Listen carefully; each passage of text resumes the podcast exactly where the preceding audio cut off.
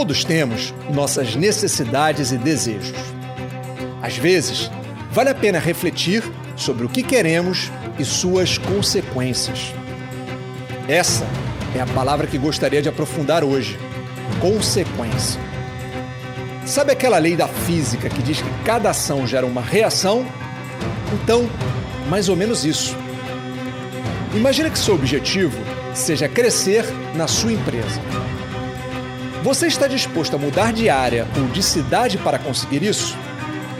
Não que esse seja um pré-requisito, mas até matematicamente falando, quem tem menos restrições tem acesso a mais oportunidades. Não estamos falando da qualidade, mas apenas da quantidade de opções. Também não existe nenhum juízo sobre o que é melhor.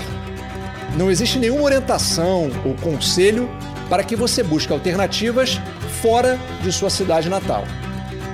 Estou falando da simples constatação de que sua escolha gerou consequências. E é importante que você reflita sobre elas.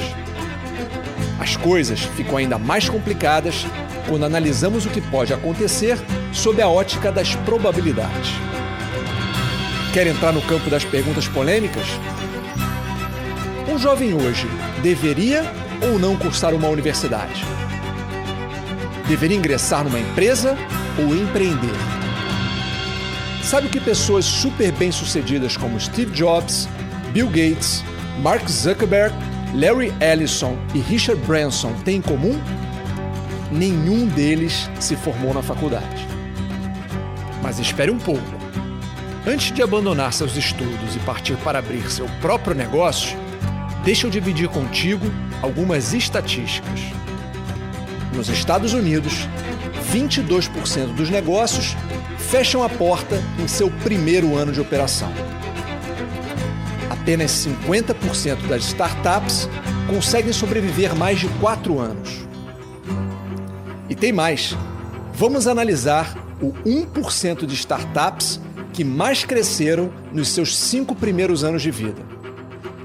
Sabe qual a idade média de seus fundadores? Bem, apenas 10% deles contavam menos de 30.